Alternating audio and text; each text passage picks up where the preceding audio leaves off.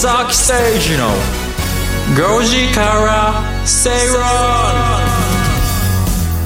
9月13日火曜日時刻は5時を回りました。こんにちは吉崎誠二です。アシスタントの金井憧れです。そして吉崎誠二の5時から正論。火曜パートナーはキャインの天野博之さんです。キャインの天野博之です。よろしちゃんとくお願いします。耳を入れましたよ今ね。でもほんと3秒前ぐらいに天野さん耳入れてくださいってそうですね。耳入れてくださいって。スタッフの指示を一切聞かないで突っ走る男になるところでした。そ うその姿を見て憧れちゃんがやる気がないんじゃないですか浜田さん。違いますよ。ツッコミましてましたよね。現場を大事にするあまりね思わずイヤホンを忘れてしギまったんですよ、ね、リギリまでねいつも話してますからね、そういえば憧れちゃんも天野さんも先週いなかったですよ。そうなんですよ。すみません。すいません。はっきり言います、あのはい。料理レシピ本大賞の方に行ってましたあんまりはっきり言う人いないと思いますけどね。あれそれね毎年やってましてね、もしかしたらかぶるかななんていうことを言ってたけど、やっぱり実際かぶってしまいましたね。あのえーそっちの方がね、はい。あの付き合いが長いんでそっちあら。あれはそういうことですか？そういうこと天野さんですか？そういうこと。そう来るならばちょっと待って料料理そう来るならこっちだって何すんの料理大好き芸人から経済芸人に変わったんじゃないですか？そうですよなんですだからあの両方ともに顔を利かせないといけないあー保険かけてる美味しいとこ取りしてますね。いやいやいやいやそういうことじゃないんだけど。いや先週は天野さんと私が欠席で、あの八木アナウンサーがいらっしゃったんですけど、あのツイッター僕送りましたよツイッター。読み読ませてドキドキしちゃって俺ハッシュタグなんて自分でつけたことないから。何このハッシュハッシュタグをやってご時世にしなきゃいけないって、、はい。つもはさ読んでるじゃない、はいはいあそれをやらなきゃダメじゃないっつって。それで俺がツイッターしえこれちょっと待ってよ。ご時世にツイッターしたのでそれを知らない人は俺何をツ ツイッターしてるか 分かんないよねあれ。何言ってんだろうって。俺いつもさそのやってないから、うん聞いてますよって何を聞いてるんですかなんていうのが 来たりとかして。うん。確かにそうです。ねそうそうそう。天野さんのフォロワーの方々そうはですよね。だから同じ気持ちでね。うん義理がたい人だとかね。そう。ね義理でやってるわけじゃないんで参加しなきゃってね。いろんな感想がありましたよ。そうですね。真面目だなとかね。そうそう。たくさんコメント届いてまして、はいはい。あの天野さんと金井さんがいなくて八木さんが入った瞬間に、一気に火曜日真面目になるねって あそう。私たちどんだけふざけた人間だと思われてるんだろうと。ちょっと。ありましたね。なんか硬い番硬い時間にな。ってくるああのねこってり濃厚な経済番組になっていたそうで。どっちもいいんじゃない？どっちもいいですかね、うんそうそうそうそう。豚骨もさあっさり系の豚骨も美味しいしいですね、はい。うんドロドロもたまに食べたくなる。今日昼ドロドロ煮干しラーメンあうんそう今日天一行こうかとかね。気合い入れる時あるもんね。確かに両方欲しいですよね、うん。はいはい。今日はこってりあっさりどっちになるかというところですけど。今日薄味になるんじゃない私ですかね。経済的には でバイバイ元気にね、はい。あっさりながらも頑張っていきたいと思いますが、え火曜日の今日はさまざまなマーケット動向や具体的な投資に関する情報満載です。投資のスタンスやポートフォリオの構築なども提案していきます。番組前半は比べてみようのコーナー。今日はフリーランスの需要について考えていきたいと思います、天野さんもフリーランス。もうドクター X でしか聞いたことなかったけどね。フリーランス。今フリーランスがどうなっているのか考えていこうと思います、そしてインカム投資をテーマに進めていく「カムカムインカムクラブ」のコーナー。今日はうん戸建て賃貸について吉崎さんにいろいろ教えていただこうと思います、承知いたしました。い。ろいろあんまりね戸建て賃貸のことを取り上げるような、まあ、番組でもそうですし例えばセミナーとかそういう講演ものでもあんまり戸建て賃貸のことってやらないと思いますので、まあ、今日戸建て賃貸あるいはまあえ二項一っていう2つセットの戸建てとかですね、うん。まあ、そういうお話をしてみようかなと思います。増えてるんですかすっげえ増えてます。今マジで？そうなんですね、はい増えてます。あの人気も上がってきてます。なんか勝手に戸建ては自分で買ってままあ賃貸はマンションみたいなイメージあったけどね。え確かにそうですよね。今でも戸建て、まあ、特にコロナの以降、はい。やっぱりあの郊外でゆっくり過ごしたいみたいな感じで戸建てでみたいなあの人が増えてきてるんだと思いますね。はいはい。はい早速コメントで自画自賛の火曜日復活って。我々のことですね。そうそうそう。すぐ自分にご褒美あげちゃうタイプね。そうそうそうそうそう。そんなねメンバーで今日はお送りしていきますが、今日も皆さんからのツイートをお待ちしております、ツイッターで「アットマーク #RN アット RN アンダーバーご時世をフォローして「ハッシュタグ #GOJISEI」ハッシュタグご時世でぜひつぶやいてください。そしてポッドキャストの方も皆さんご活用いただけてますでしょうか？もっともっと活用してほしいですね。復習にはポッドキャストって。昨日あの あるところで飲んでたらですね、はい、そこにいらした方があの聞いてますよとか言ってくださって、はい、どんなタイミングでって犬の散歩中にって言ってました でもいいですよね。いいじゃないですか。ちょうど散歩にふさわしい番組にしていきましょう。そうですね、はい、よろしくお願いします、それでは進めてまいりましょう。この番組はロボットホームワオフード各社の提供でお送りします吉崎誠二の5時から正論。この時間は比べてみようのコーナーです。今日取り上げる話題は冒頭にもご紹介しました。フリーランスの需要です。人材採用入社後活躍のエンジャパン株式会社が運営するフリーランスマネジメントシステムパスチャーは全国のビジネスパーソン1000名を対象にフリーランスに関する意識実態調査を実施しました。その結果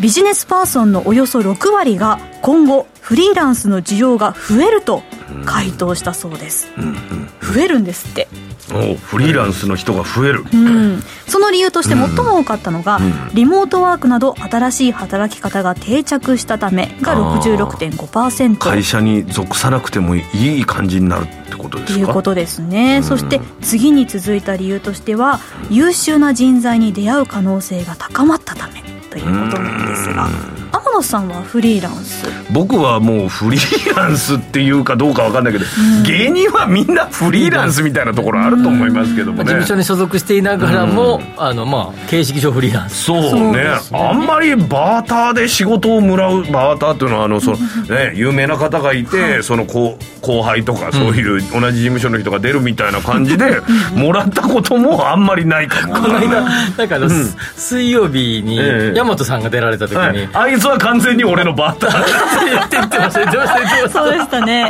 もうでも今あいつああそうだあいつもフリーランスになりましたから。そうソロキャンプで。結局まあ事務所からの仕事もそうなんですけど、うん、あの今 YouTube であるとか、自分でネットでそういうのいろいろできるじゃない、仕事、そうするとそっちの仕事のマネジメントなんていうのは自分でやってるのにっていうようなところも出てきて、もうそれだったらっていうのもあってね、もうそういう時代になってるのかも分かんないですけどね。そうですよね、うん、いろんな背景があるんですけど多分フリーランスで、えー、仕事をする方が増えた背景にはですね、えー、と2000年ぐらいからですね、えー、とこう業績給の導入がどんどん進んできて、はい、まあ、つまり、まあ、どうかな、会社によって違うと思いますけど、40歳ぐらいまでは、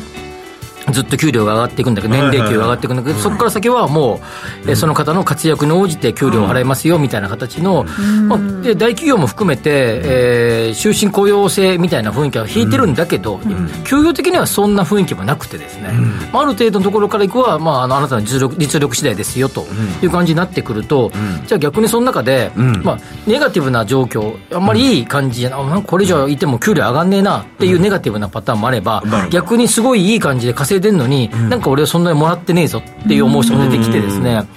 まあ、不満が出てくる。不満が出てくるわけね、いいも悪いも不満が出てきて、じゃあ自分でやろうぜみたいな感じで思う方がまあ増えてきたと、まあ、それにもですね一つは自分の、まあ、ある程度、えー、こう打って出れるような能力があればそれができるっていうことですよね。あとは会社からねこの肩を叩かれるじゃないけども、あの給料年齢に言えば高くなってくるわけじゃないですか、うん。はい、そこら辺の高い人がめちゃくちゃ、まあ、経済も良かったからね、うん、たくさんいてそれをやっぱり会社がポンポンと肩を叩くみたいなことが増えるとその人たちはもうフリーランスにならざるを得ないみたいな状況もありますね。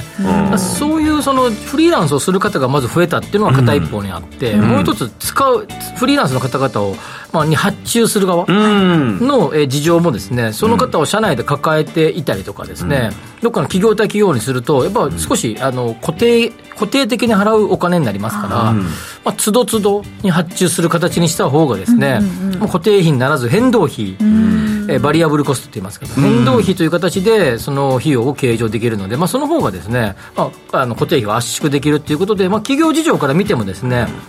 まあ、そちらの方がいいんじゃないかということですよね。吉崎さん僕海外のこと分かんないけど、はい、アメリカなんかはどっちかっていうとそういう感じのそうですよね。アメリカはもう典型的にその形ですよね。まあ、逆に言うと大きな会社にアメリカ、まあ、会社大きな会社というか、まあ、企業に属していてもですね、まあ、比較的3年とか5年っていう形で年次を決めてですね、契約をして、まあ、それが終わればですね、まあ、契約を延長するかどうかっていうのをつどつど、えー、その年次を、えー、のタイミングでだからあのプロ野球選手ってこと似てますよね、ね契約になってくるね、はい、確かに吉崎さんはフリーランスの方とお仕事することありますか、あありますよ。あの僕個人の吉崎誠二 .com っていうサイトがあって、えー、それはあの僕はあの社団法人の理事長職を拝命してますけどそれ以外に個人のサイトも持っていて、その僕の個人のサイトの方はですねフリーランスの方に、えーはえー、電話で、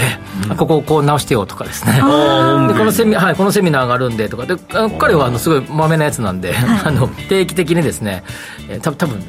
自動化されてるんでしょうけど同じ文言がですね、更新すべき内容ありますかって送られてきてですねその方はだからそういう、えー、何ホームページとかをやって、うんえー、生計を。そうですそうですフリーで。フリーでやってらっしゃるって言ってますね、はい、もちろん個人会社になってますけど基本的にはフリーでやってて電話かけたらちょっと急ぎなんで来てくれるとか言ってあ行きますよとか言ってめちゃくちゃその自由度もあるね。会社の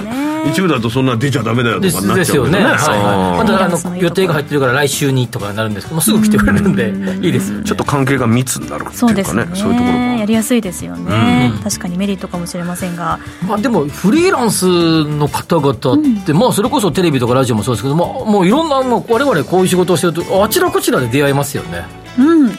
多い気がします、ね、はい、とっても多いんじゃないですかね、はい、確かにあの制作でもディレクターがフリーでやってますとかいうのがね、ねどんどん増えてるわ。確かに、ほとんどの方がフリーなんじゃないかなっていう現場ありますよね、ありますいっぱいありますよ。であの代理広告代理店さんとか出入りされてる方、フリーランスの方がいっぱい出入りされていて、メイクさんもそうだ、フリーになりましたとかね、カメラさんもなったりとか、音響さんとかもそうです本当になってる、でもリアル資本主義じゃないけど、なんか日本って終身雇用があって、資本主義なんだけど、なんかちょっと公務員的な要素もあってみたいな感じだったけど、そうじゃなくなる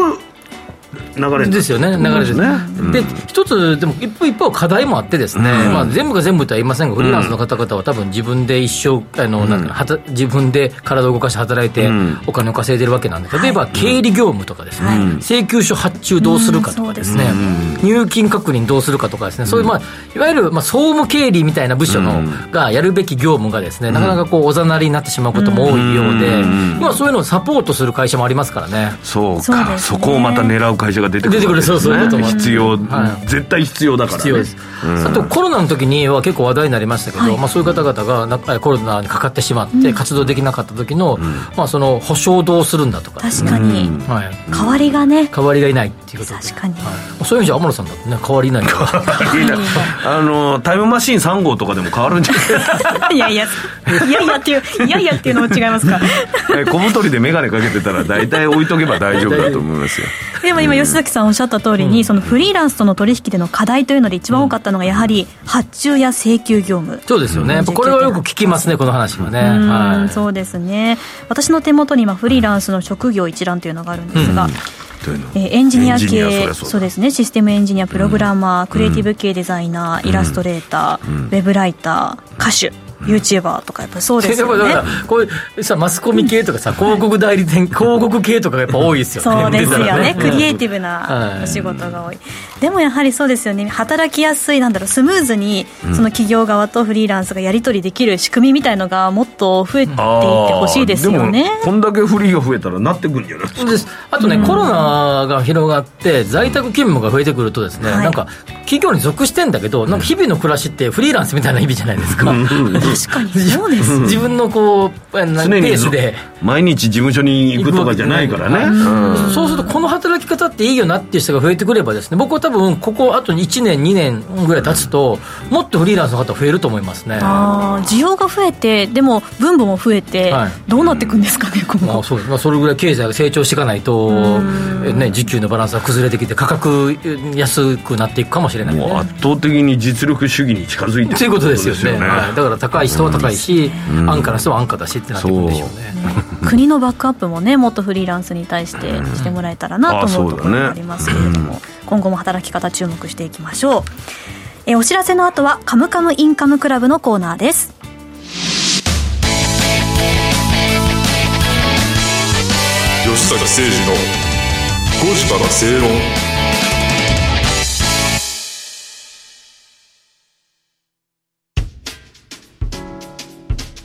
お聞きの放送は「ラジオ日経」です。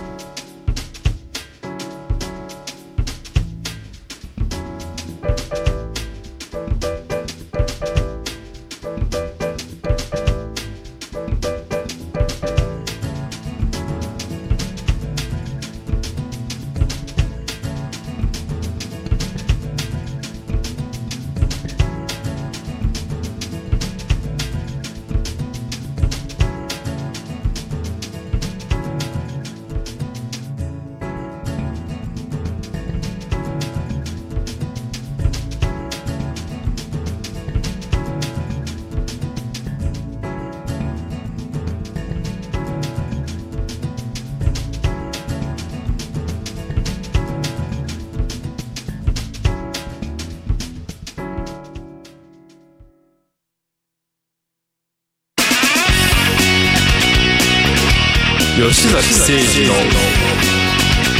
5時から正論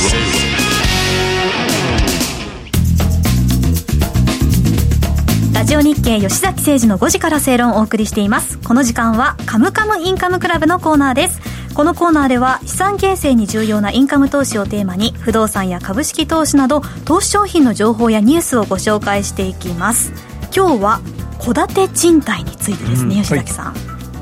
まあ、さっきちょっと冒頭でもお話しましたけど、戸建て賃貸って、あのまあ一戸建ての家を、うん、えー、買って、買ってじゃオーナーさんが持っていて、それを借りる、まあ、タイプが戸建て賃貸ということなので、賃貸といっても、どうしてもマンションのイメージが、はい、そうですよね。あのー、まあ、それもあれば、あの2個1みたいな形で、2つ、2, 2部屋、えっと、2つが1つになっている、形上は一戸建てのっぽいんだけど、はい、入り口が2つあって、うん、えー、2世帯が住める、うん、形も戸建て賃貸の形という感じですね、うん、じゃあ一方にオーナーさんが住んでるわけではなくて、そのパターンもあります。そのパターンもある両方住む場合あの貸す場合もあるしはいそうです。そうです、でこれいろんな背景があってまずそもそもそういう賃貸を、うん、えーえー、なんていうかな不動産投資として購入をされてそれを貸しているパターン、うん。はい、最初からもうこれは投資用でで買おうというパターンがあって、はいえー、それそれこそ、えー、さっきの2個1とか4個1みたいな形で、うん、まあ、見た目はですね、えー、1戸建てっぽいんだけど入り口が何個かあって戸建てにしていると、うん、でこれはあの先ほど言ったように郊外なんかで多くて、うん、そこそこの広い敷地の中で、まあ、駐車場とかも取ってあって、うん。えーまあ、ファミリーで、まあ、あのお子様1人みたいなイメージかな、あのご夫婦でみたいなイメージの方がよく借りられて、まあ、昨今の、えー、さっきも喋ってた在宅勤務が増えてくるとですね、まあ、郊外でゆっくり自分のペースでお仕事をしたいなっていう方々にはかなり人気が高くて、この地震って結構ですねそのなんていうかなあの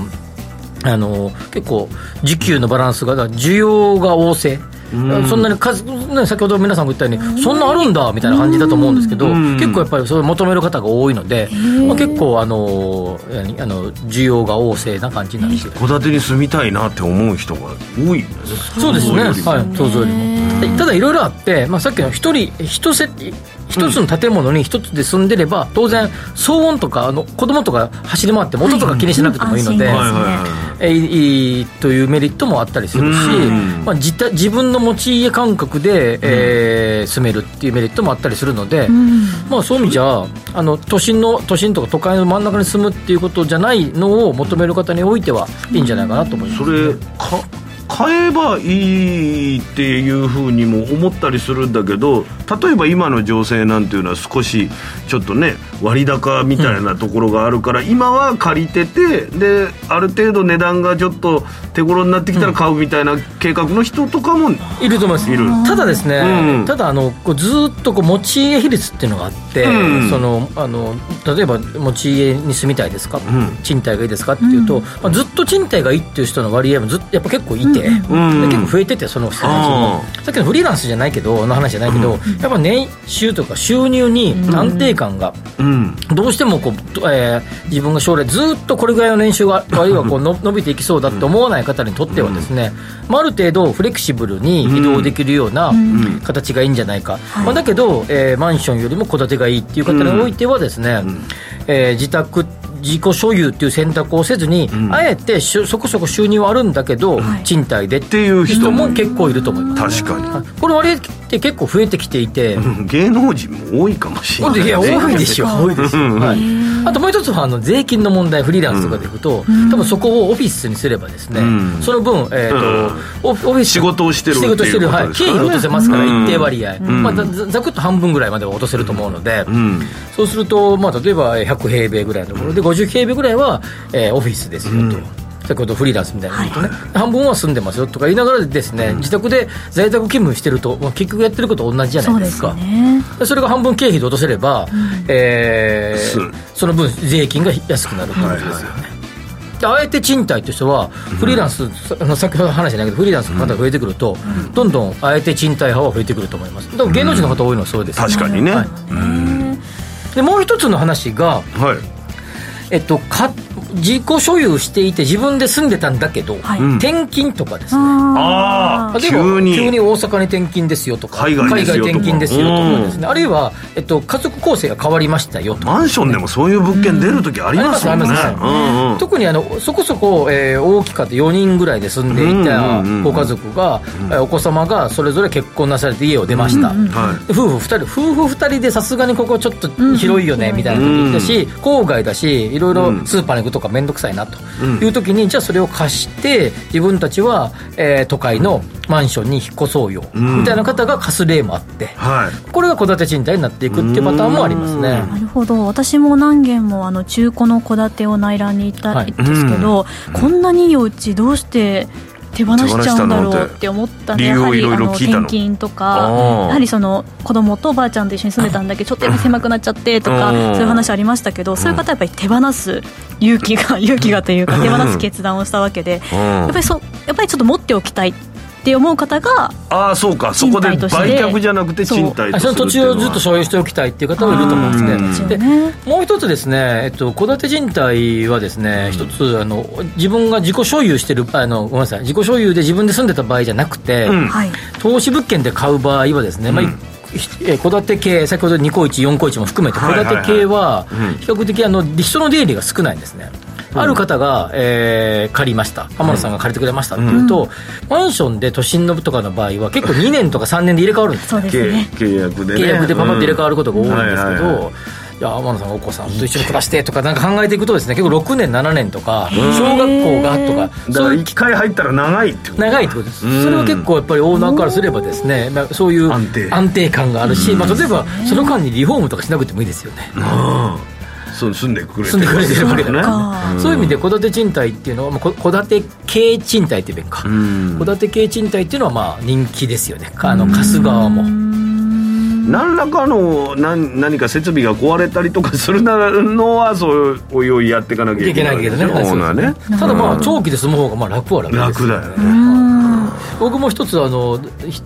これは戸建てじゃないですけど、マンションあのか賃貸マンションを貸してるやつがあるんですけど、はいはいえー某国立大学のすぐそばで、はい。そうそうそこは大体皆さんあの6年間行か大学院まで行かれる方が多いような。それじゃあ4いいですね。年プラス2年あるんですね。美味しいですね大体1年生で入っていただいてボーナスポイント。大学院2年生で卒業されてうん。でそれが入れ替わっていくっていう感じで。うん。今、まあ、10年ぐらいしか持ってませんけどまだ2人しか住んだことないです。だからだから6年住むからね。そうそうそうそう。はあ。この長期って結構やっぱりきななんかなんか気にしなくてよくて、大きいですねそれすごく大きい必ずでも入る感じですか？だって大学の隣接はそうですか？らですよね。あの一番入り口から近い。それ入んなかったらちょっと家賃をね工夫すればいいんだけど。工夫すればいいんだなからちょっとコロナの時は一回出たんで、あの、うん。もうそのコロナの時に大学院2年生で、もう早先に出ますとか言って、5月、6月ってかなんか出たんですよね、そうかそうか。2020年の。す、ごいおいおいって思いましたけど、うん。なるほどね。まあまあそういうこともあって、あんであのさっきのあの特にその木造系の、えー戸建て、もまあ、木造系賃貸住宅。なんかは比較的さっきあの加速度償却って加速度というかまあ22年で償却が取れたりするので、うん。まあ前回喋りましたけど、あこれ原価償却ね、僕、聞いてましたよ、つぶやいてましたね。そうそう分かりやすかったですってつぶやいてました。それね戸建ては大体木造系が多い。ので22年ではいね。そういう意味であのそ戸建て系の、えー木造賃貸住宅っていうのはですね比較的、まあ、あのいそっちの面でもあの投資するのは美味しいですよね。なるほど。税の意味でも。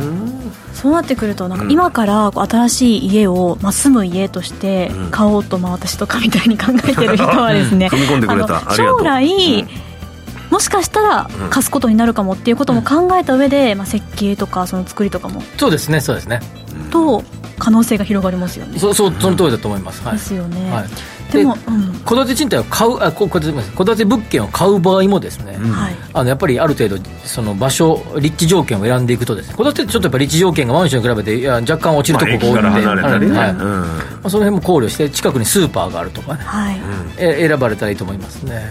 なるほど。2つ扉をつける勇気はないんですけど。いやちょちょただですね、あのそれはですね例えばえ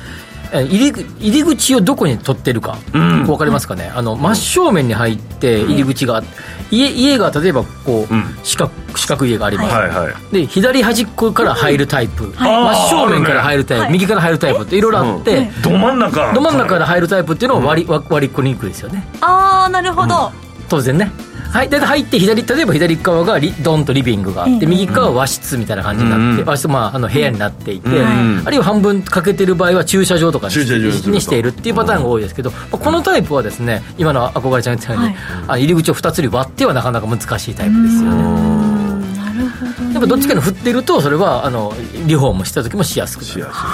ただですねただですよ、えー、と入り口っていうのはあドアをつけるドア工事って、まあ、ここもドアと窓とかあるんです。開口部って、はい。後からすると家の躯体を壊すことになりますからね。というのは？要は構造のあのうん。ここは一番ベースのところを壊さなきゃいけないそうそうそういうことですね。ね。一番ハード部分を壊すことになりますからね、なかなかリフォームが難しい。難しいっていうのはある程度これできませんっていうのも結構ありああますそうなんですね、はい じゃあちょっとニコイチは難しいかもしれないですいやでもなんかあの2世帯住宅をそう最初から購入しとくっていう手があるんですよ。おー自分が高齢になった時のもう考ことを考えるってこと例えば貸せばいいわけですよね。おー。そうですね二世帯住宅って結構売り出てるじゃないですか、はい。あれを最初から買っとくともうもともと将来貸してもいいわけですよ。つまり 自分が住むのの半分で子供たちが出てって、んうん。あとはここの家賃収入で暮らすってことを考える。そうすると当然ひあの、まあ、人のお金とか週家賃収入でローンの返済の一部を当てがうことができるしこれ賃貸併用住宅もとも同じですよね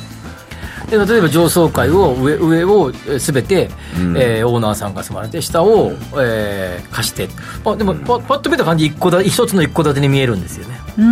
上だけはオーナーさんが住んでいてあの2階部分は。1階部分は賃貸の方で貸している。なんかすればですね入り口を2つ作るだけですからね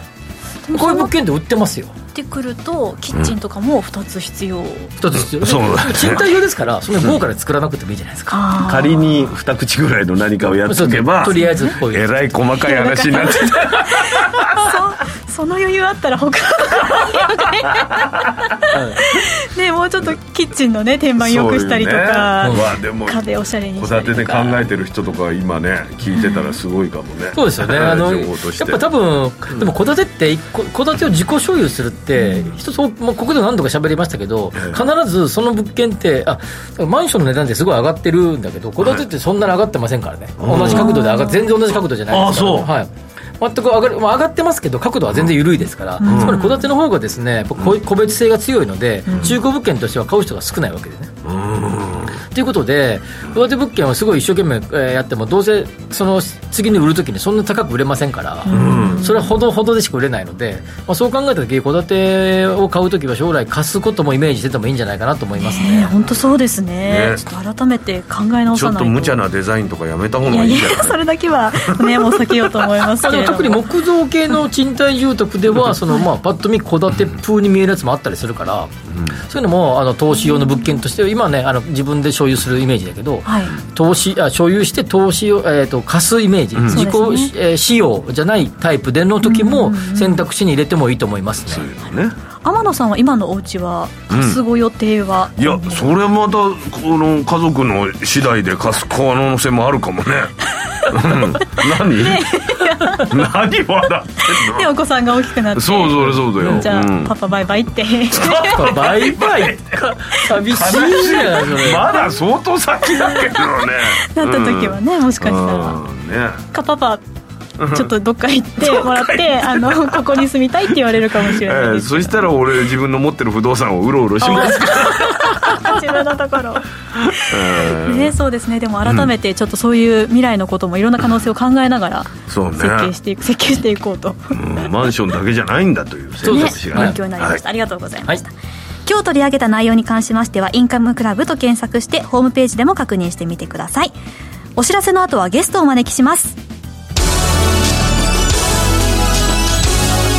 吉崎誠二の5時から正論 Accurate Communication Time 500不動産 DX を推進するロボットホームは DX 統合支援サービスとして IT を掛け合わせた不動産開発や運用経験を活用したさまざまなサービスを展開しています。その中でもレジデンスキットは不動産オーナー入居者管理会社など不動産に関わる全ての人のための IoT を活用した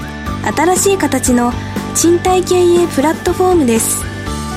入居者には IoT を活用したスマートな暮らしとサービス。オーナーや管理会社には連絡や煩雑な業務を簡単に一元管理できるシステムを提供。業務効率化を実現し不動産経営の自動化に取り組んでいます。住まいのテクノロジーで世界を変える。ロボットホーム。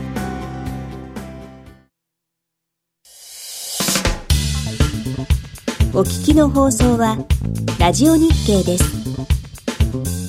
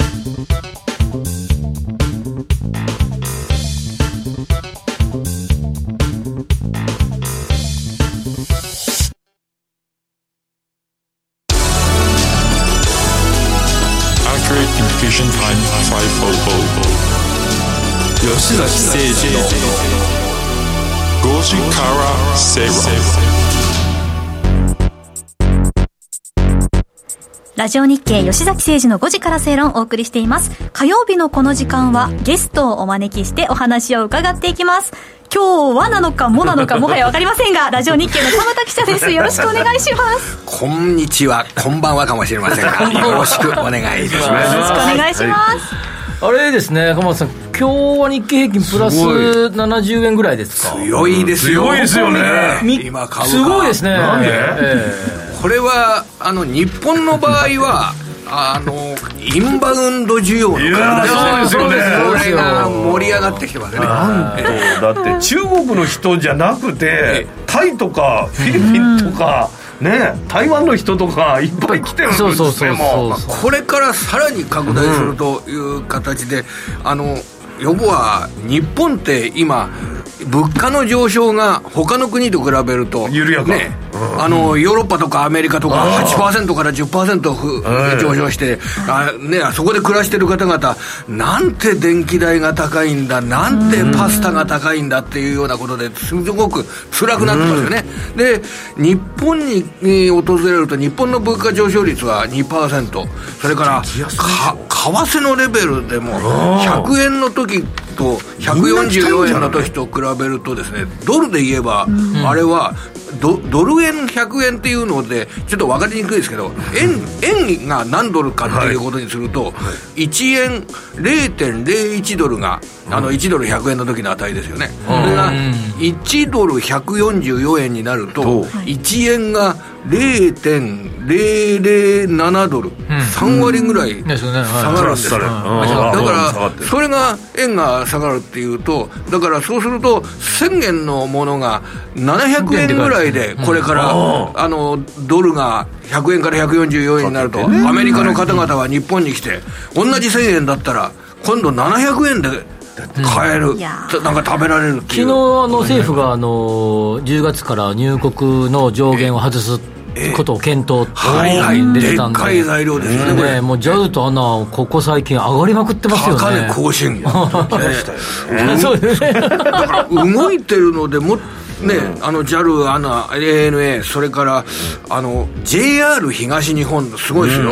あの7000円だったんですよ、株価、はい、先週の金曜日、はい、い今日7520円ですからね、520円。電車の株、鉄道株ってそんなに1日で企業の価値が変わるわけじゃないじゃないですか、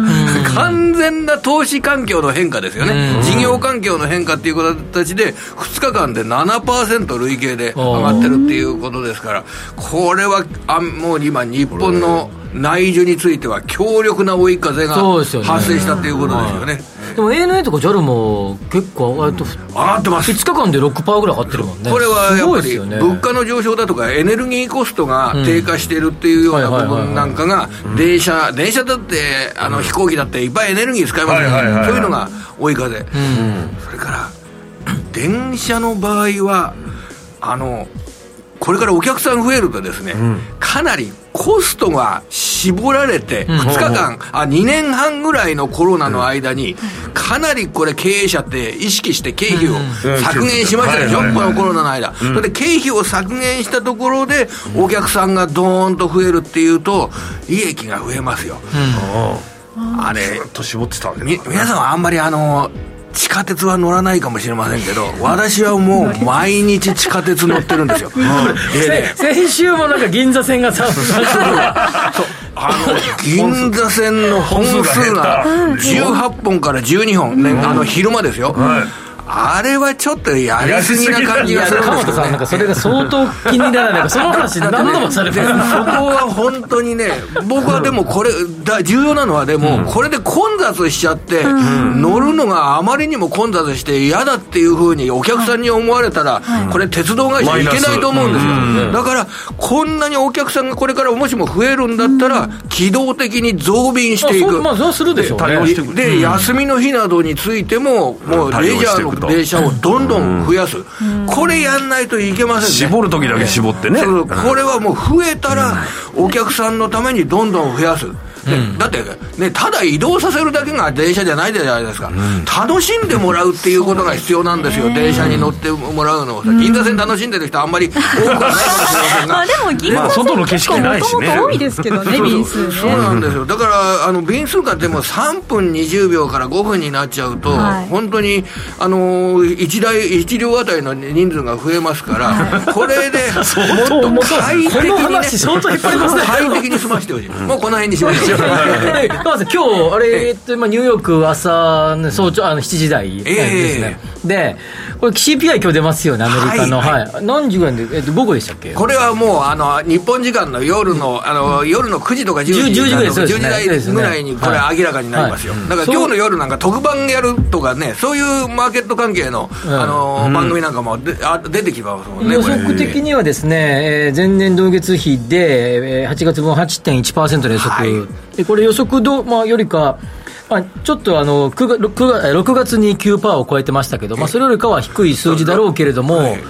これだけ利上げしていてもです、ね、まだ高い数字が出そうっていう市場市場予測ですよね。これね、1年前と比べてしまうと、まだまだ高い、はいはいはい、だけど、前月比、前月比,、はい、前月比で、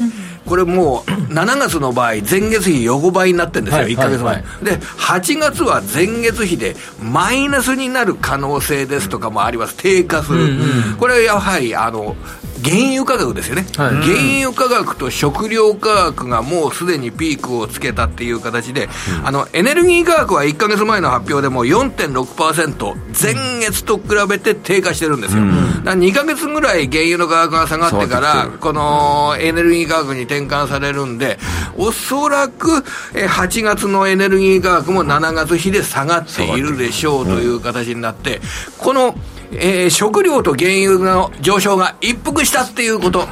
これが、大きいな。でも、大きいと思うんですよ、でももうアメリカ株は、4日続伸してるんですよね、そうですね。ええ4日続伸してるんですよ。これでも、でもただ、コア指数見てても6%台の予測ですよね、市場予測。あの吉崎さんのその指摘が、ええ。僕はここ、今日今晩のポイントだとそうですよね。あの、はい。原油と食料が減って、消費者マインドは改善しているっていうのは、うん。うん。これは事実なんで、それは株価の上昇要因なんですけど、はい家賃ですとかっていうのが、なかなか下がらないぞと、そう家賃は下がってないですね。と変動しない部分ですね、うん。食料だとかうん。原油だとかの変動しない部分っていうのが、これがまだ強い、あのこれですね、ろ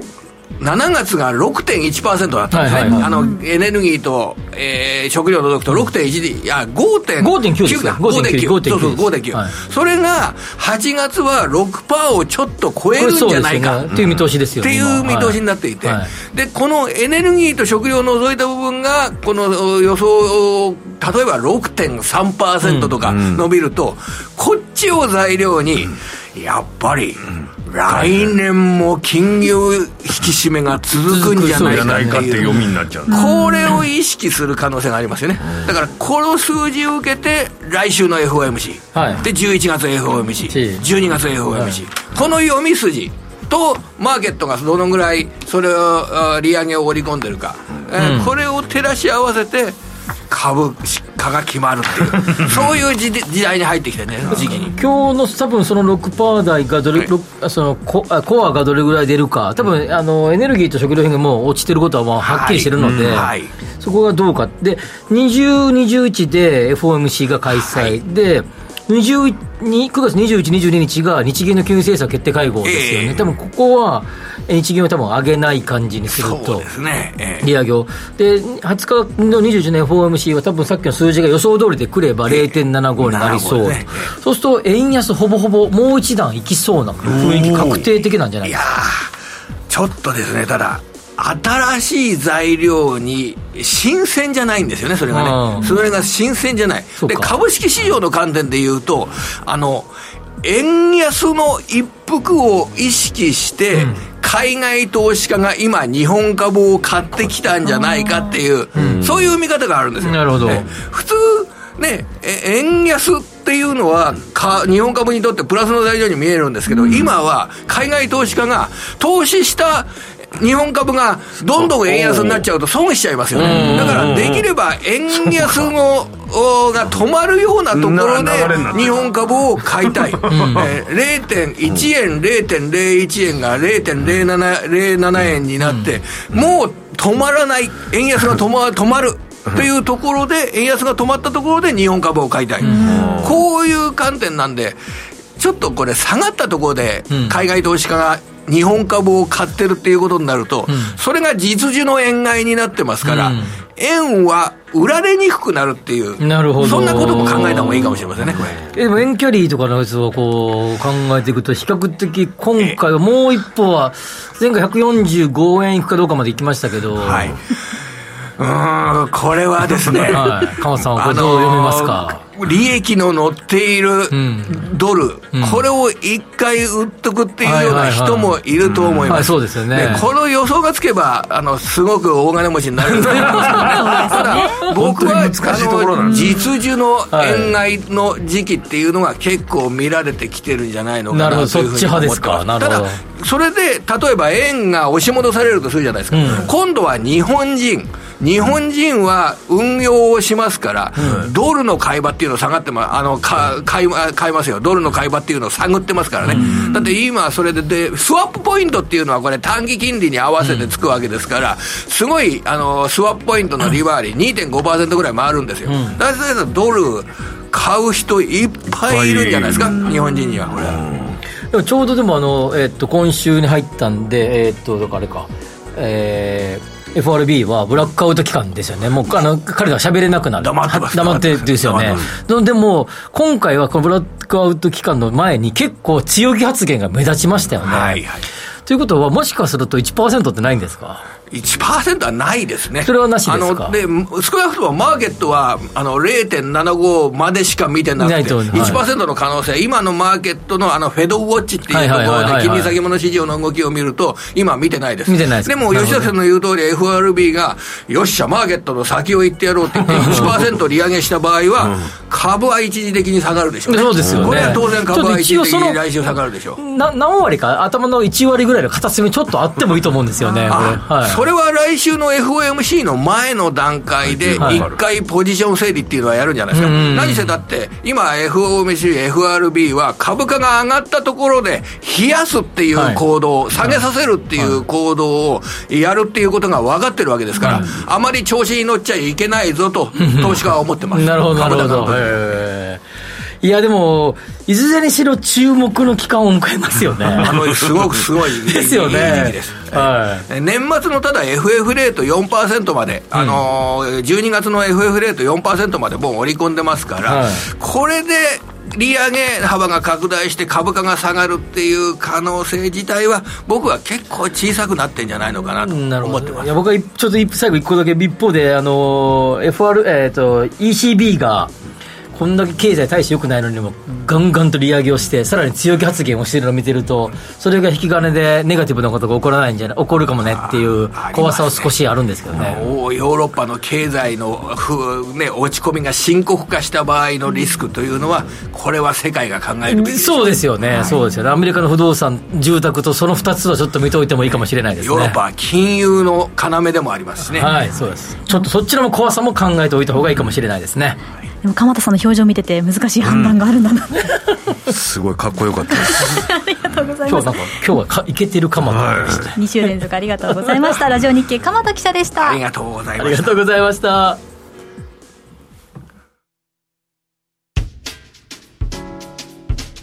お聞きの放送はラジオ日経です。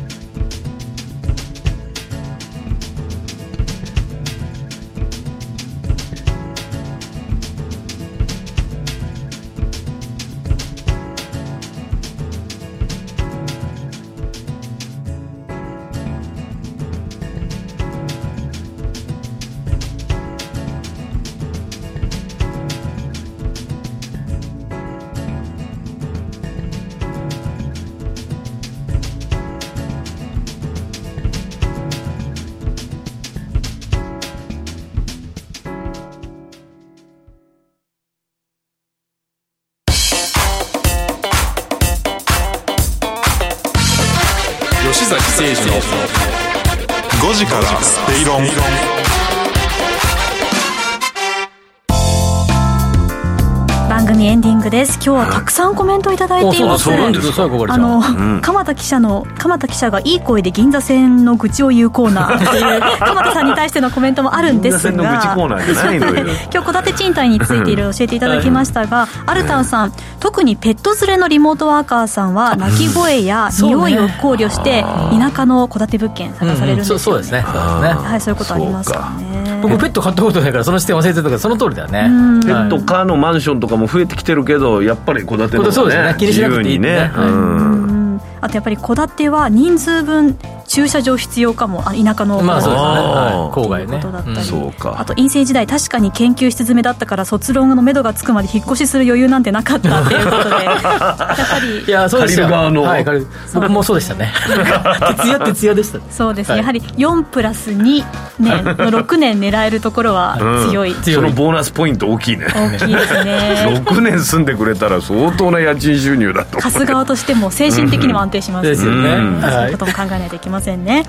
えーこの番組はロボットホームワウフード各社の提供でお送りいたしました。ここまでのお相手は吉崎誠二と天野博之と金井憧れでした。明日も夕方5時にラジオ日経でお会いしましょう